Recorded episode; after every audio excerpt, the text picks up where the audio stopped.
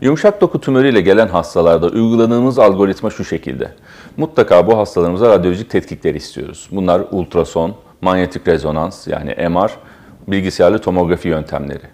Bunların sonucunda şüphelendiğimiz bir kitle gördüğümüz zaman mutlaka biyopsi almak zorundayız. Çünkü teşhisi bize koyduracak olan patoloji sonucudur.